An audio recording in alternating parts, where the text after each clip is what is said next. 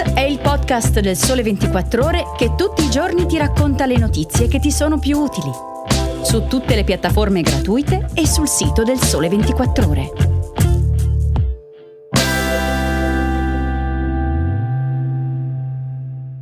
Ciao e bentornati all'ascolto di Start. Io sono Vittorio Nuti e ho selezionato per voi le tre notizie della puntata di oggi, martedì undici aprile. Sul tavolo archiviate Pasqua e Pasquetta e in vista di riprendere gli orari e gli impegni di sempre, abbiamo il pagamento delle cedole semestrali dei B T P Italia. L'approdo del documento di economia e finanza al Consiglio dei Ministri di questo pomeriggio e per chiudere la nuova rete satellitare messa in cantiere dalla Cina per contrastare il progetto Starlink di Elon Musk.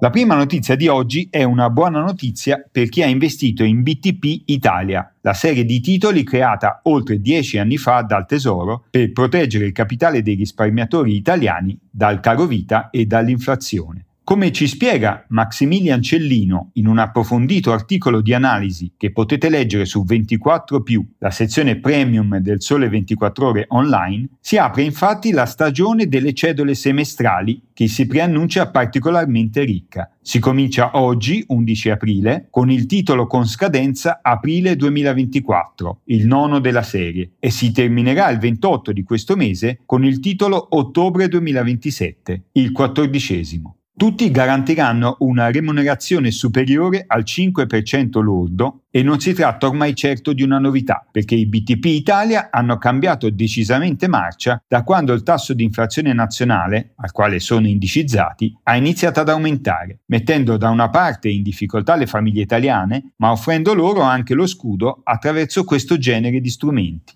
Quando si considerano anche i versamenti effettuati lo scorso ottobre, sottolinea in un altro passaggio Cellino, il rendimento cedolare delle obbligazioni in questione arriva quasi a sfiorare la doppia cifra, compreso com'è tra il nove virgola tre per cento e il nove virgola sette per cento lordo, ma potrebbe trattarsi anche dell'ultimo giro di giostra, almeno per il momento. Pur mantenendosi ancora elevato, il livello dell'inflazione si sta infatti progressivamente riducendo, come hanno dimostrato anche gli ultimi dati Istat, e questo andrà inevitabilmente a impattare sulle cedole dei B T P Italia, per il loro particolare metodo di calcolo.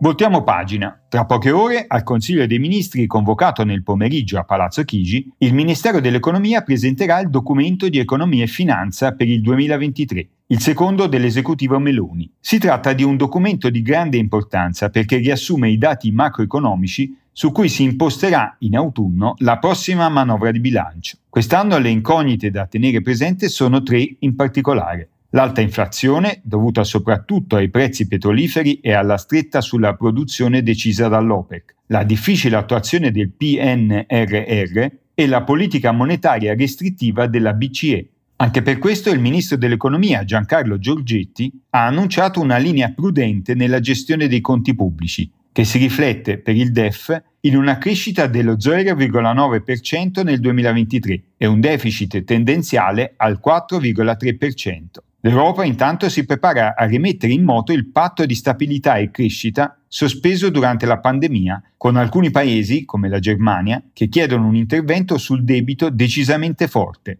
l'uno per cento di rientro annuo contro lo zero virgola cinque per cento ipotizzato da Bruxelles. Un impegno che per i paesi ad alto debito come l'Italia sarebbe davvero molto gravoso. Oltre al D E F, il Consiglio dei Ministri darà il via libera anche al disegno di legge Borsa, che in ventidue articoli riforma il mercato dei capitali. Tra le soluzioni previste dal provvedimento, un percorso meno complicato per la quotazione delle P M I, semplificazioni per gli investimenti delle casse previdenziali, il rafforzamento del voto plurimo per renderlo davvero attrattivo e un ampio pacchetto di revisioni, dai prospetti alle regole per le assemblee fino alla disciplina della Consob.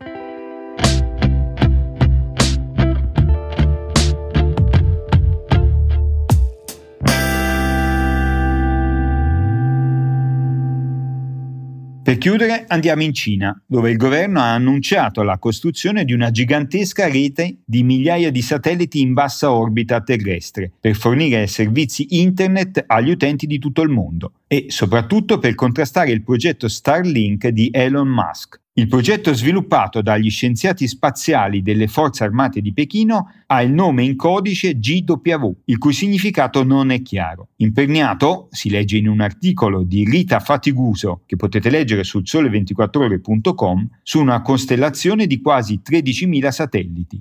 Come è noto, la primogenitura nella distribuzione di Internet dallo spazio appartiene a Elon Musk attraverso Starlink. Ma anche altri operatori, inclusi quelli istituzionali, hanno intuito l'affare. Tra questi va citato OneWeb, società con sede a Londra e produzione in Florida, in joint venture con la divisione Difesa e Spazio di Airbus, impegnata nella realizzazione di circa cinquecentottanta satelliti. Il progetto Kuiper, lanciato da Jeff Bezos, prevede invece a regime una rete di tremiladuecentotrentasei satelliti e investimenti per oltre dieci miliardi di dollari per fornire internet ad alta velocità ai clienti di Amazon in tutto il mondo. Con questo abbiamo terminato. Se volete commentare le cedole B T P in pagamento o i progetti cinesi per l'internet satellitare, potete scrivermi alla mail vittorio punto nuti at il sole ventiquattro ore punto com indicando nell'oggetto podcast. Grazie per aver ascoltato Start. Se vi va, anche domani troverete una nuova puntata su tutte le piattaforme di podcast gratuite. Buona giornata!